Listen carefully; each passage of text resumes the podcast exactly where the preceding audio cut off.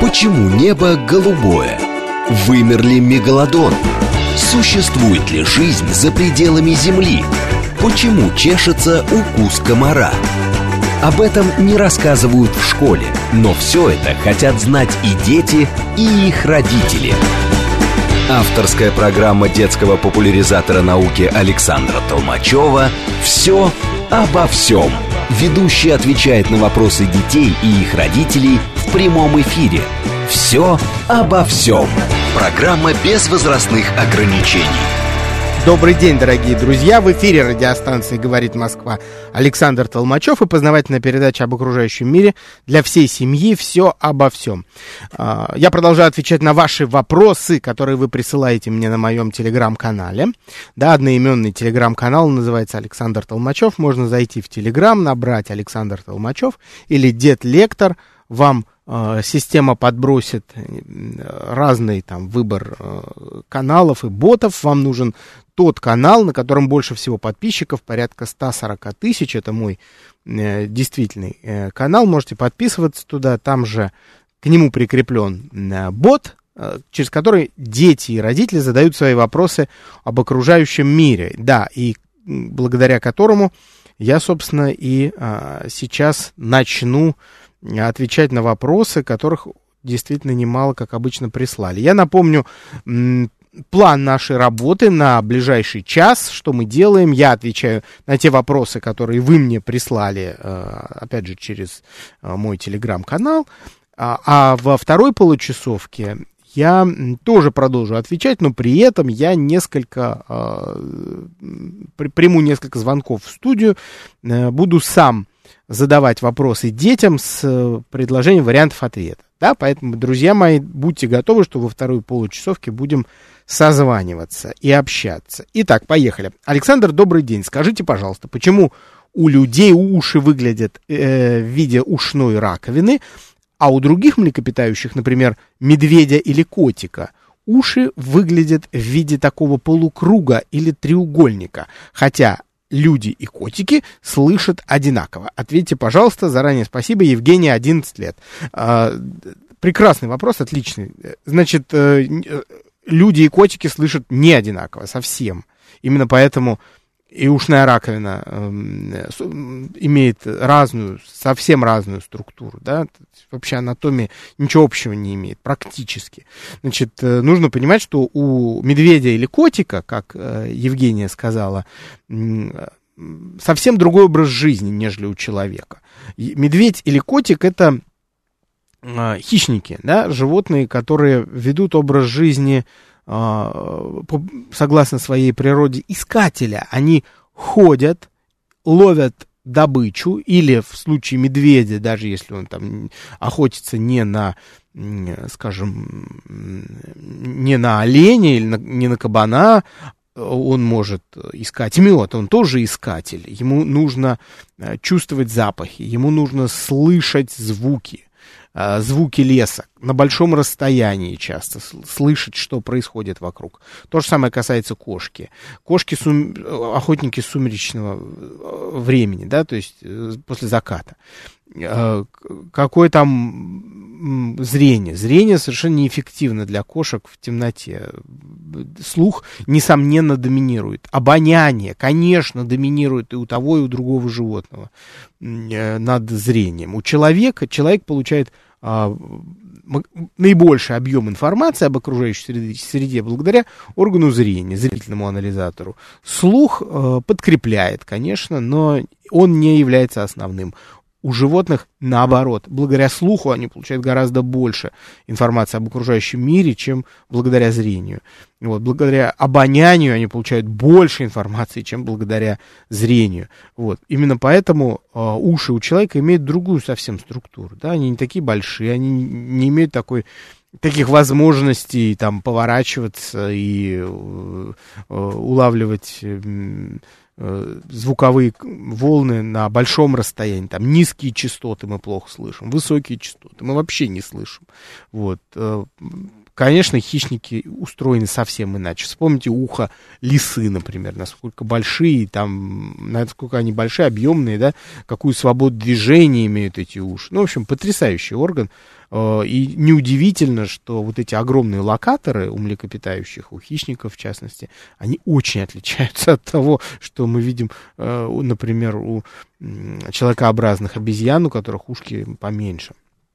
Вот, поэтому, э, конечно, Евгения, мысль о том, что или там гипотеза, я не знаю, как э, она предполагает, что кошки и люди слышат одинаково, совсем по-разному. Так, э, здравствуйте, Александр. Зачем рыбам ноздри? Спасибо, Настя 9 лет спрашивает. Прекрасный вопрос. Ноздри это не выполняют функцию органа дыхания. Там они слепо заканчиваются. То есть у нас с вами, ну, у млекопитающих, давайте так скажем, э, ноздри ведут в, в конечном счете через носовые ходы, выходят в носоглотку. Носоглотка а, в дальнейшем переходит в э, гортань, да, и туда в трахею, в легкие, да, и обратно воздух идет из легких тем же путем через нос выходит. У рыб ничего подобного нет. Рыбы не дышат воздухом атмосферы, как мы знаем, поэтому ноздри заканчиваются у них слепо. Внутри ноздрей у них имеются э, рецепторы, обонятельный, да, поэтому ноздри это э, место, где спрятаны органы обоняния. Очень хороший ответ на этот вопрос дают нам, знаете, кто, друзья мои, мурены.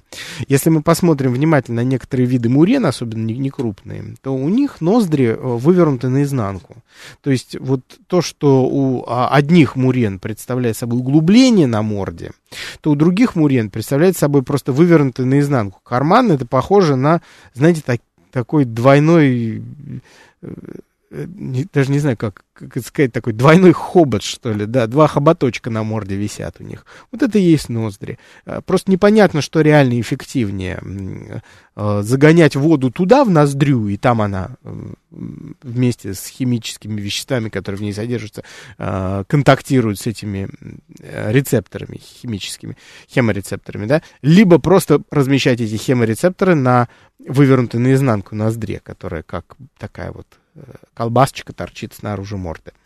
Дальше. Здравствуйте, а почему паук не прилипает... О, это я люблю этот вопрос. Почему паук не прилипает к паутине? Не, не устану отвечать на него э, каждым летом по много раз. Алиса 8 лет спрашивает. Дело в том, что у паука, не у всех это так, но в целом правило это действует у тех пауков, которые, которые плетут симметричную относительно центра паутину, с радиальными и концентрическими нитями, да, вот как если мы карту метро Москвы представим себе, есть радиальные линии, то есть прямые, да, которые проходят через центр, а, а есть линии, есть одна единственная линия, которая замкнута, вот. Так вот у паука вот этих замкнутых линий, у него их очень много, и все, все, что замкнуто, все липкое, а все, что не замкнуто, все не липкое, и в итоге паук просто знает, по каким нитям ходить. Нужно ходить по э, э, нитям, которые не замкнуты, по радиальным. Он ходит по ним, а по клейким, концентрическим вот этим, не ходит, просто не наступает на них. Конечно, э, никакое, никакая его добыча не знает об этом, об этой маленькой тайне паучка, и, конечно, она, ударяясь а паутину начинает приклеиваться к ней. Чем больше жертва э, паука вырывается, да, скажем, насекомое какое-то, начинает, чем больше она вырывается, жертва, тем больше она прилипает к концентрическим нитям. Вот. И на этом заканчивается ее бесславное существование. Запутавшаяся жертва начинает трясти паутину, вот, начинают колебаться все нити, включая радиальные, да, на, которых и стоит паук, собственно, да, он для этого на них и стоит, чтобы ощущать вибрацию. Благодаря вибрации паук, э, имея, кстати говоря, очень плохое зрение, он не благодаря зрению видит свою жертву, он благодаря вибрации понимает, так, что-то там трясет мою сеточку, значит, пора идти изучать. Он идет на сетку, и там уже обычно прилипшая насекомое, запутавшееся, вот, ожидает э, своего э, часа. Да, приходит туда паук, запускает в ее организм пищеварительные соки, которые переваривают насекомое внутри. Да, хитиновый покров прогрызть очень тяжело, он очень прочный. Это фактически экзоскелет, то есть наружный скелет, который э, прогрызать смысла никакого нет. Паук как раз пользуется тем, что э, этот скелет не растворяет, не растворим его пищеварительными соками. То есть все содержимое, все внутренности насекомого перевариваются внутри, и паучок, подходя через некоторое время к своей жертве снова, а, выпивает ее как коктейль через трубочку, да, то есть все, что переварилось, все изнутри он выпивает. Поэтому вы можете немножко удивиться, увидев, например, а, уже высохшую, засохшую мумию пчелки или бабочки в сетке паука. И непонятно, а почему же он ее не съел-то до сих пор? Да он съел ее давно уже. Все, что мы видим, это хитиновый скелет. Дальше. А почему мамонты вымерли, а слоны нет? Друзья мои, давайте под, не забывайте подписывать ваши вопросы, чтобы у меня хотя бы иллюзия складывалась того, что у нас диалог с вами, а не просто э, вы мне подбрасываете какие-то вопросы э, из ниоткуда. Э, э, почему мамонты вымерли? Да, слоны не вымерли. Да, это прекрасный вопрос, уч, особенно учитывая то, что не всегда нам с вами очевидно, что а, мамонты и слоны жили в одно и то же время, да, то есть они современники, они как брат и сестра друг другу, они не как отец и сын, да, они не, одни, одни не прародители других. Есть убеждение, благодаря, мне кажется, мультфильму «Мама для мамонтенка» во многом, что слоны появились после того, как мамонты куда-то ушли. Вот там в мультике дедушка Морж говорит, что были здесь такие звери, но они ушли. И вот нам с детства кажется, что действительно эти звери куда-то ушли и облысели где-то там на юге. На самом деле это не так было, потому что и в Африке, э, и в Азии, и э, на севере Евразии, в тундре жили слоны, э, когда она еще тундрой не называлась, да, это была мамонтовая степь, когда не было тайги, когда не было а, вот тундры в привычном нам мертвом смысле таком, да, место, где почти ничего не растет, вот, а где в свое время росла замечательные, росли замечательные растения, злаковые, их было очень много, и вот такая степь колосилась от Испании до Берингии, тысячи километров, даже больше десяти тысяч, и по ней паслись, э, разумеется, вот эти самые мамонты. Да? Помимо мамонтов было еще просто несчетное количество э, травоядных млекопитающих. Там были и носороги шерстистые, были и бизоны, туры, бараны, кого только там не было, да, и все, все в огромном количестве. Предки лошадей там паслись. Конечно, и хищников было невероятное количество. И просто плотность животных была э, настолько огромной, что в этой вот степи не могло ничего вырасти. Вот, потому что все съедалось, все, что росло, все съедалось. Если хоть одно дерево решило попробовать там вырасти, его сразу подъедали. Вот, э, несколько урожаев в год приносила такая степь, и, конечно, на ней кормились животные невероятных размеров, вот как мамонты, например, сухопутные животные, э, которые там, в два раза больше слонов современных. Вот. И э, такой, такая степь, она была просто залогом существования и комфортной жизни мамонтов. Вот. И как только появляется древний человек, начинают происходить всякие неприятности. То есть человек начинает, э, когда переходить к такой осмысленной охоте от просто подъедания э, объедков за хищниками, человек начинает уничтожать животных, крупных животных степи, э, весьма массово, вот, что приводит к тому, что степь перестает эффективно вытаптываться. То есть степь вроде есть, и вроде там что-то еще растет, то есть еда, еды хватает, но уже э, вытаптывают ее не так интенсивно, как раньше, не ходят табуны э, копытных по этой степи, Э, что приводит к тому, что степь начинает потихоньку зарастать. И вот такое зарастание лесом э, мамонтовой степи, вот этих прерий мамонтовых, приводит к тому, что степи начинают очень сильно беднеть злаками, злаками. Кроме того, появляется лес.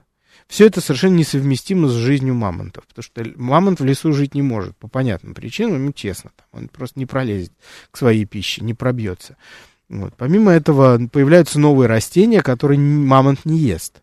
И все это начинает приводить потихоньку к сокращению численности мамонта. То есть человек поменял биосферу, и мамонту просто не нашлось места в этой биосфере. Помимо этого, кстати, есть гипотеза, что человек и мамонтов тоже перебил. Но сам человек, я так как-то сомневаюсь, что человек прям вот всех мамонтов мог бы перебить. Ну, он и не перебил, на самом деле, всех там. Э, мы знаем, что там, где человека не было, э, в, на острове Врангеля, в частности, да, мамонты жили очень долго, как никогда долго, то есть они жили там до уже первых цивилизаций.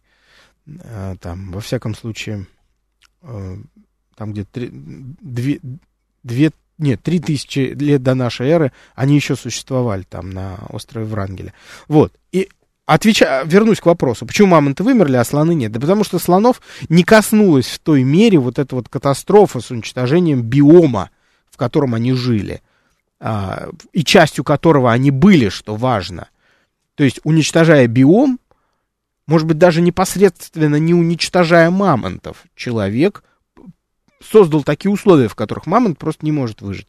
А, что касается слонов, в некоторой степени это и их тоже коснулось. Некоторые слоны, мы знаем, по вине человека вымерли вообще недавно. То есть э, какие-то там всего-навсего там, 3000 лет назад, да, ну вот мы в прошлый раз говорили про боевых слонов, которые карфагеняне использовали, да, ведь это вид слонов, которые жили на Северной Африке, сейчас их нету такие более миролюбивые африканские слоны, остались только весьма агрессивные, то есть а слоны, к которым человек подступиться не мог, и охотиться на них он не хотел, и дело иметь с ними там в плане одомашнивания тоже никогда не хотел, потому что опасно.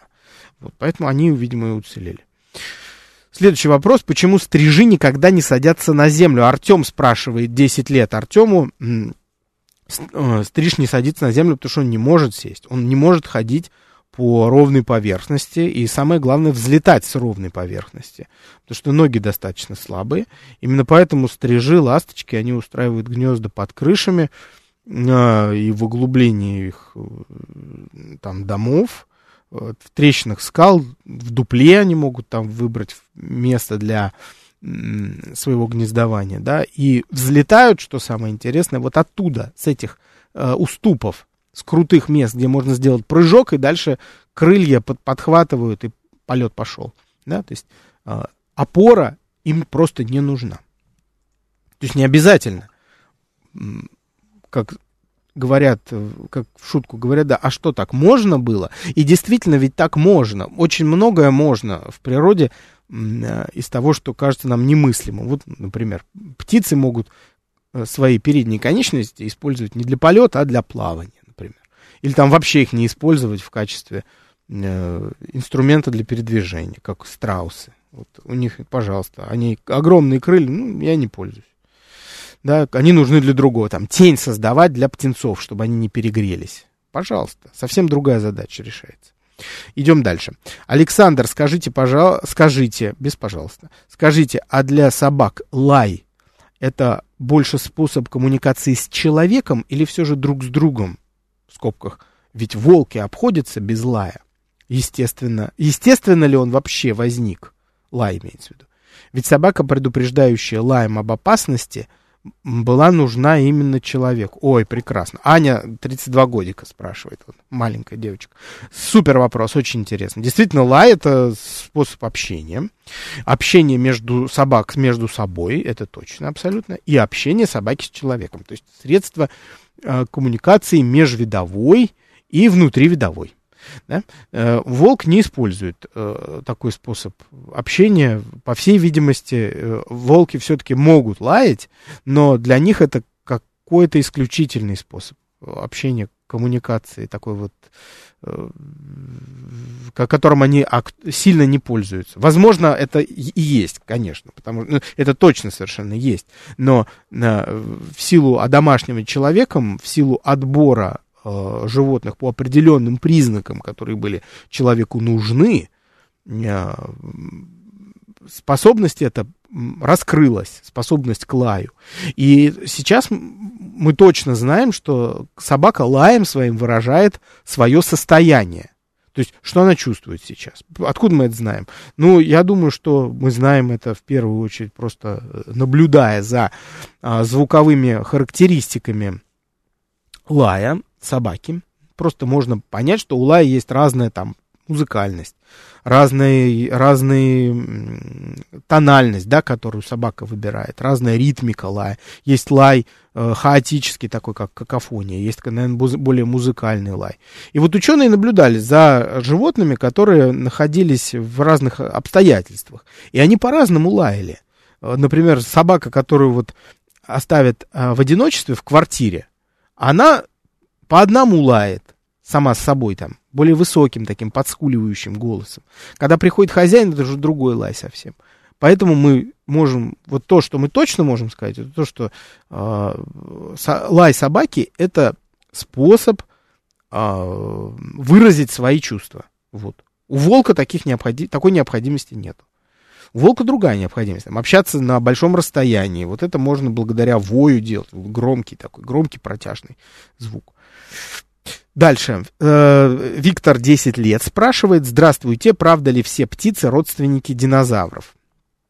Ну, согласно современным представлениям, да, что все современные а, птицы имеют ближайшего сородича э, среди вымерших животных, динозавров, из группы дейн, дейнонихозавров. Вот дейноних, откуда я его так помню сходу, потому что его показывают отлично в фильме парк юрского периода и мир юрского периода, называя их велоцирапторами. Да? То есть это не велоцирапторы, конечно, те, кого они показывают в фильме, это дейнонихи. И вот дейнонихи, они ближайшие сородичи современных птиц. Да? Да? Птицы в силу того, что они получили такие э, удивительные способ, такую удивительную способность, как свободный полет, э, они довольно легко рас, расселились по всем континентам. И произошло это быстро, по-настоящему быстро. Ну, хотя, в общем, можете представить, сколько было времени у птиц с момента вымирания динозавров. Там уж, дай боже, э,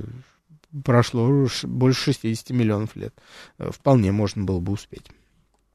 Дальше. Александр, здравствуйте. Подскажите, а бывают ли ядовитые ящерицы? И можно фото.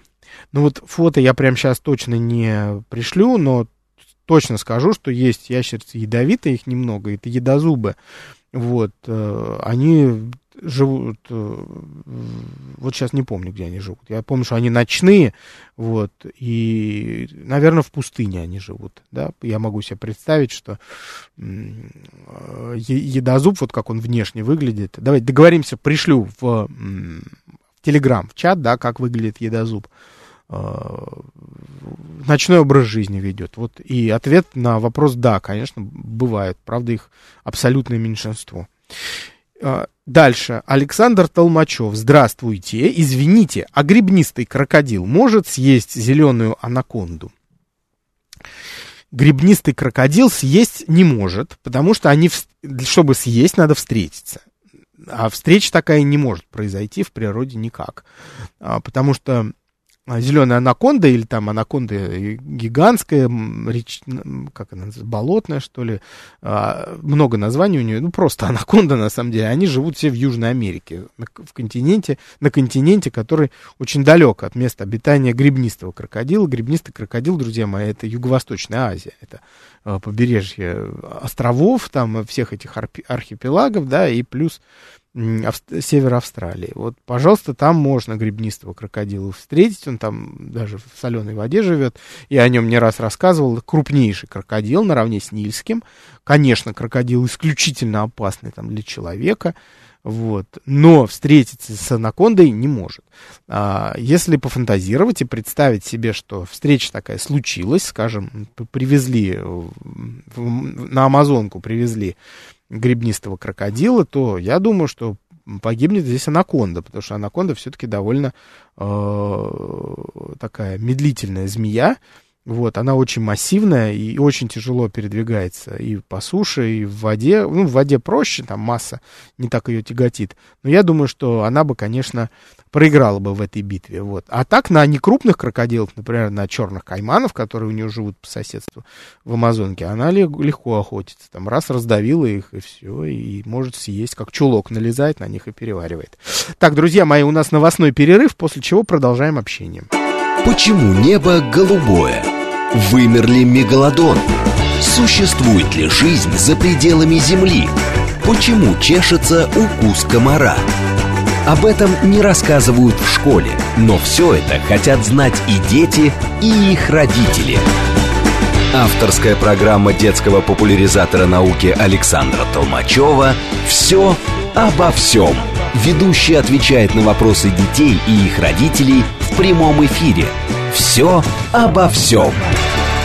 Привет, друзья, это Александр Толмачев. Я продолжаю отвечать на вопросы детей и родителей в прямом эфире. Да, и следующий вопрос, который... Да, давайте прежде чем следующий вопрос, э, микроанонс. Я буду задавать вам вопросы а, о природе прямо сейчас, поэтому напоминаю телефон в студию, в студию наш телефон в студии И 8495 7373 948. Вы звоните мне сюда на радио. Я буду задавать вопросы вам.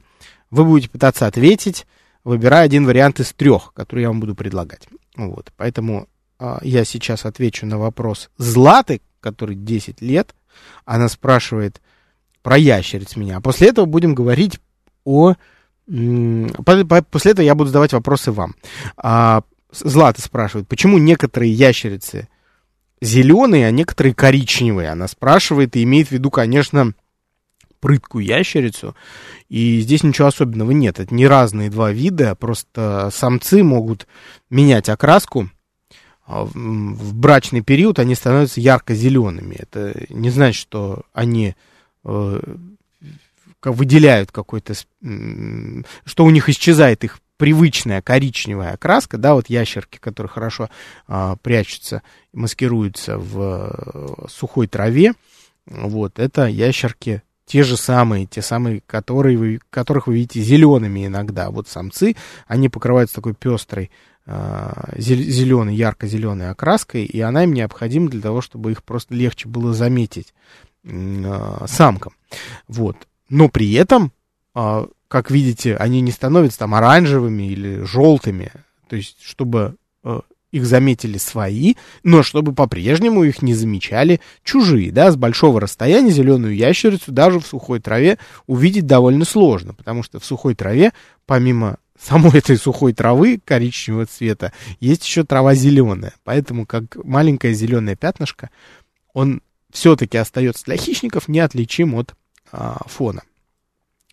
Так, друзья, ну что, я еще раз повторю номер телефона 8495 7373948. Те из вас, кто слушает меня по радио, не стесняйтесь, давайте дозванивайтесь. А я пока буду отвечать на вопросы, которых, которых у меня довольно много накопилось. Так, когда звонки будут, буду, соответственно, отвечать на... Буду задавать вопросы. О, отличный вопрос Ксюша задала. А почему собаки здороваются, когда здороваются, нюхают попу? Но сейчас пришел звонок, давайте по по пообщаемся. Алло, здрасте, алло. 8 4 9 5 7 3 7 3 9 4 8. Ух ты, сколько. Ребята сразу дозваниваться начали. 8 4 9 5 7 3 7 3 9 4 8. А, так, давайте примем. Алло, здрасте. Алло. Здравствуйте. Здравствуй. Меня зовут Ваня. Ваня, сколько тебе лет? Откуда ты, Вань? Я вообще-то из Москвы, но сейчас так. я в Оржеве, на своей Варж... даче. Отлично, очень хорошо. Мы с тобой общались, Вань, раньше? Или ты просто Никогда. звонил? Никогда еще не общались, да? Ну, отлично, значит, Нет. прекрасно. Но, но я большой поклонник вашего канала. Спасибо, очень приятно. А, Ваня, у меня к тебе вопрос, да. как к поклоннику, тогда будет очень серьезный. Вопрос будет про растения. Про растения вопрос будет такой. Я сейчас назову три растения, а ты мне скажешь, у кого из них нет корней.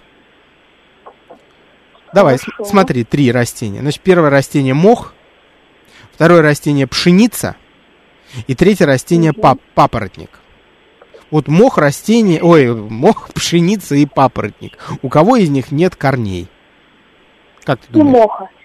Совершенно верно у мхов растений, ой, корней быть не может, я уже заговариваюсь. Корней быть не может, потому что это низшие растения. У них вместо корней э, ризоиды.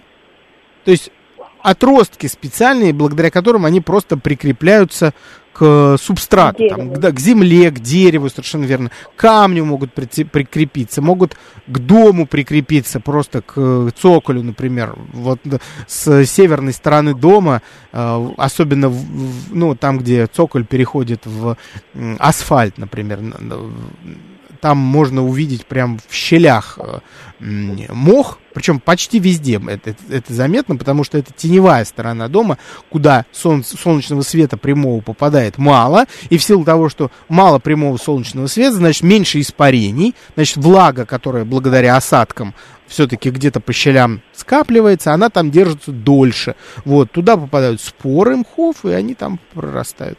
Вот, Вань, спасибо тебе большое, прекрасный быстрый ответ, супер, очень хорошо. Я тебе желаю хороших выходных и хорошего а, настроения. Спасибо тебе большое, дорогой мой. Звони, не стесняйся, в следующий раз тоже.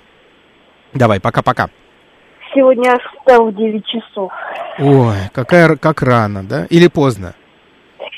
Да мне все равно было, мне главное было успеть. А, чтобы что? Чтобы мы с тобой созвонились, да? Вообще, а, вот, вот я просто никогда вот в прошлый раз успел под конец. Это какой то прошлый. А, ничего, на самом деле не страшно. Даже если ты пропускаешь, не страшно. Потому что я же в ю... снимаю в YouTube, выкладываю, потом ссылка будет на канале. Вот. Но сейчас мы с тобой лично Нет. пообщались, это приятно. Спасибо большое, Ванечка, будь Нет. здоров. Давай, пока-пока. Спасибо. Ой, Ваня молодец, а? Все рассказал, когда проснулся, когда лег. 8 4 9 5 7 3 7 3 9 4 8. Звоните, не стесняйтесь. Есть еще интересные вопросы для вас, друзья мои. Тоже, опять же, по возрасту, в зависимости от того, какие дети звонят. Алло, здрасте. Алло. Здравствуйте. Да, здравствуй. Как тебя зовут? Евгения, мне 11 лет, я из Москвы. Евгения, это ж я на твой вопрос сегодня отвечал. Да. Ой, слушай, как здорово. Ну, наконец мы с тобой познакомились. Так, а у тебя был вопрос про кого? Сейчас, сейчас. Про, про уши. Про уши, точно, точно. А, отлично. Ты еще в прошлый раз его задавала, я его не, его не ответил, не дошел. А сегодня все-таки ответил. Хорошо, Женя, давай тогда я тебе еще... Ты мне задала вопрос, я ответил. Теперь я тебе задам, и ты на него тоже постарайся. Э, постарайся ответить. Так, сейчас, сейчас. О, ну, нет, подожди, ты у нас большая девочка, тебе можно посерьезнее вопрос, так, посложнее. А, вот, давай так, ну, попробуем, ладно. Что такое мел, Жень, что такое мел? Вот сейчас три варианта эти, да?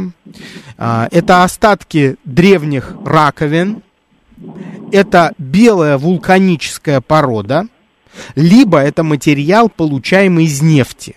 Мел – это остатки древних раковин, белая вулканическая порода и либо материал, получаемый из нефти. Древних раковин. Совершенно правильно, да. Раковин, причем раковин микроскопических, очень маленьких, которые раскрошились, они для нас прессовали этот мел, и получился вот, например, школьный мел, такой чистый, да, белый, который довольно мягкий и легко э, на доске оставляет следы. Ну, да, даже и добавить нечего. Это действительно известняк, из которого состояли древние раковины, сами э, обитатели этих раковин, не обязательно моллюски, может быть, это были вообще простейшие организмы, как фораминиферы, например. Их давно уже нет на нашей планете, вот, а их э, маленькие домики, которые они э, строили для себя, они стали основой для э, появления такого полезного материала, как мел. Большое спасибо, спасибо тебе, Женя. Обязательно задавай еще вопросы и не стесняйся звонить в эфир. Спасибо тебе. Хорошо, Хорошего спасибо, настроения, Женечка. Давай, пока-пока, счастливо. А, ну что, еще один мы звонок примем, друзья мои. Сколько времени у нас еще? 15 минут. О, конечно, примем. 8495-7373-948. Не стесняйтесь, дозванивайтесь. Сказал я, дозванивайтесь, и звонки пропали. Остался только кто-то неопознанный летающий. Так, хорошо. Давайте я тогда отвечу еще на какой-то вопрос из, из тех, которые... А вопрос очень хороший же был про собак. Ну ладно, время есть. А, давайте попробуем. Алло, здравствуйте.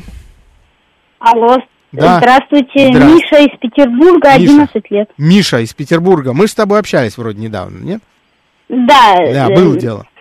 Отлично, отлично. Да. Миш, ну давай тогда э, ты тот раз отвечал на вопросы, я тебе сейчас давай посложнее что-нибудь. У тебя ты на второй уровень как бы перешел сложности. Сейчас я тебе э, так. Я я до этого на два вопроса вам. Даже отвечу. на два. Да ты что? Да. Ну, и, супер. И, и правильно ответил. Все. Да, я тебе сейчас сверхсложный вопрос дам. На, сразу можно ученую степень кандидата наук давать. Сейчас я тебе дам такой вопрос. Так, сейчас, сейчас, сейчас. А, так. Ага. Так.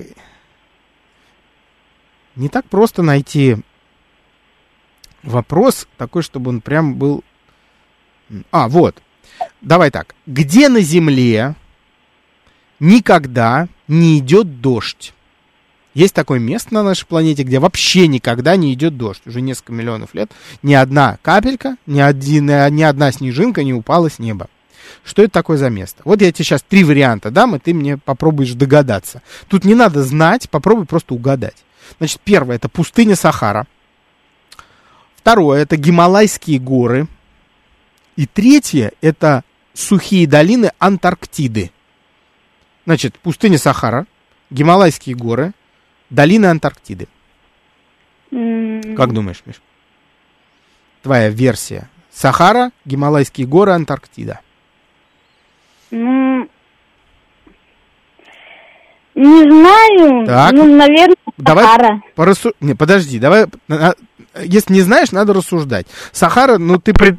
Так, ой, куда улетел? Давайте, Миш, дорогой мой, давай дозванивайся снова сюда. У тебя есть возможность заглянуть в Википедию. Пока. 849-573-73-948. Миша уже прошел два уровня моих вопросов. А, это не он, нет, нет, это не он. Э, просто кто-то звонит, и это определенно не он. Миша, 8495-7373-948. Давай назад дозванивайся, мы сейчас тебя будем вылавливать.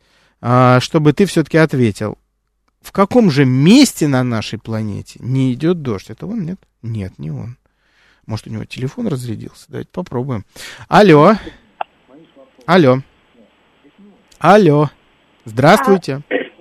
А, я Тоня, 10 лет. Тонечка, Тоня, здравствуй, дорогая. Тоня, а. э, я очень рад тебя слышать. Мы, мы, конечно, Мишу сейчас вызывали сюда в эфир. Ну хорошо, Тоня, ты дозвонилась, значит, тебе достанется Мишин вопрос, который у нас отвалился. Угу. Смотри, Тонь, ты, тебе 10 лет, и ты где живешь? Из Москвы, да? Да, я уже звонила. Ты, ты уже дозванивалась, да? Ты на один, да. ты, ты на один вопрос успела ответить, там прошлый или позапрошлый угу. эфир, да? Один. Один, да. да. Хорошо. Вот тогда тебе тоже вопрос повышенной сложности. Я еще раз повторю его для всех и для тебя. Где на Земле никогда не идет дождь? Никогда не было, ни одна капелька не упала. Первое, это в пустыне Сахара. Сразу представляемся, где Сахара, там северная часть Африки, которая в северном полушарии находится. Дальше. Гималайские горы. Представляем себе приблизительно хотя бы где это находится. Гималайские горы. Евразия, да, там. А, и третий вариант. Сухие долины Антарктиды. Представляем, где Антарктида, не путаем ее с Арктикой. Антарктида на Южном полюсе находится. Там континент как бы есть, да, там, в отличие от Арктики. Там в Арктике нет континента. А, итак, какой вариант? Я думаю, первый.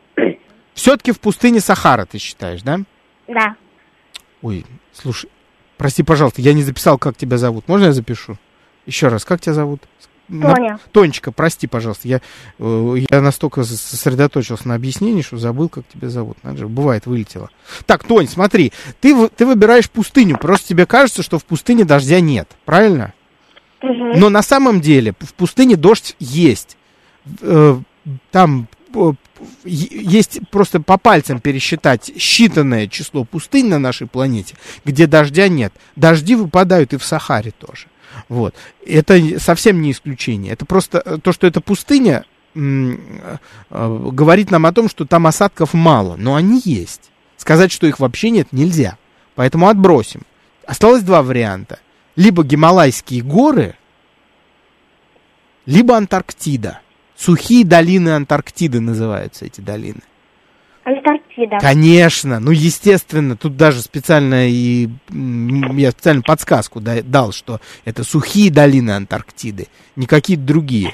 Э, они так и называются, сухие долины Антарктиды, либо сухие долины Макмердо. Это такое место, где дуют ветра, э, очень большой силы, там, по-моему, больше 300 даже километров в час скорость такого ветра, который просто не дает осадкам упасть на землю. И они там голые, похожие, и пусть такие вот голые, вылизанные ветром долины, а, похожие на марсианский ландшафт. И там вот ученые изучают микроклимат в этой части э, планеты, исходя из того, что он может быть похожим на э, климат на Марсе. То есть там тоже очень холодно, сильный ветер и, и ветер, который дует постоянно на, на открытых пространствах. Вот. Э, хорошо, Тоня, спасибо тебе большое. Ну, ты правильно догадался со второго раза, поэтому я тебя поощряю, благословляю тебя звонить и дальше, и задавать свои вопросы у меня на канале э, в Телеграме. Спасибо тебе большое, Тонечка. Тебе желаю хорошего настроения, хороших выходных. Пока-пока. Да, счастливо. Друзья мои, давайте, наконец, вернемся к вопросу про собак. Ксюша, 7 лет, спрашивает, здравствуйте, почему собаки, когда здороваются, нюхают попу друг другу? Дело в том, что у собаки, вот в этом самом месте, куда они нос засовывают, у них есть особые железы, которые выделяют специальные запахи.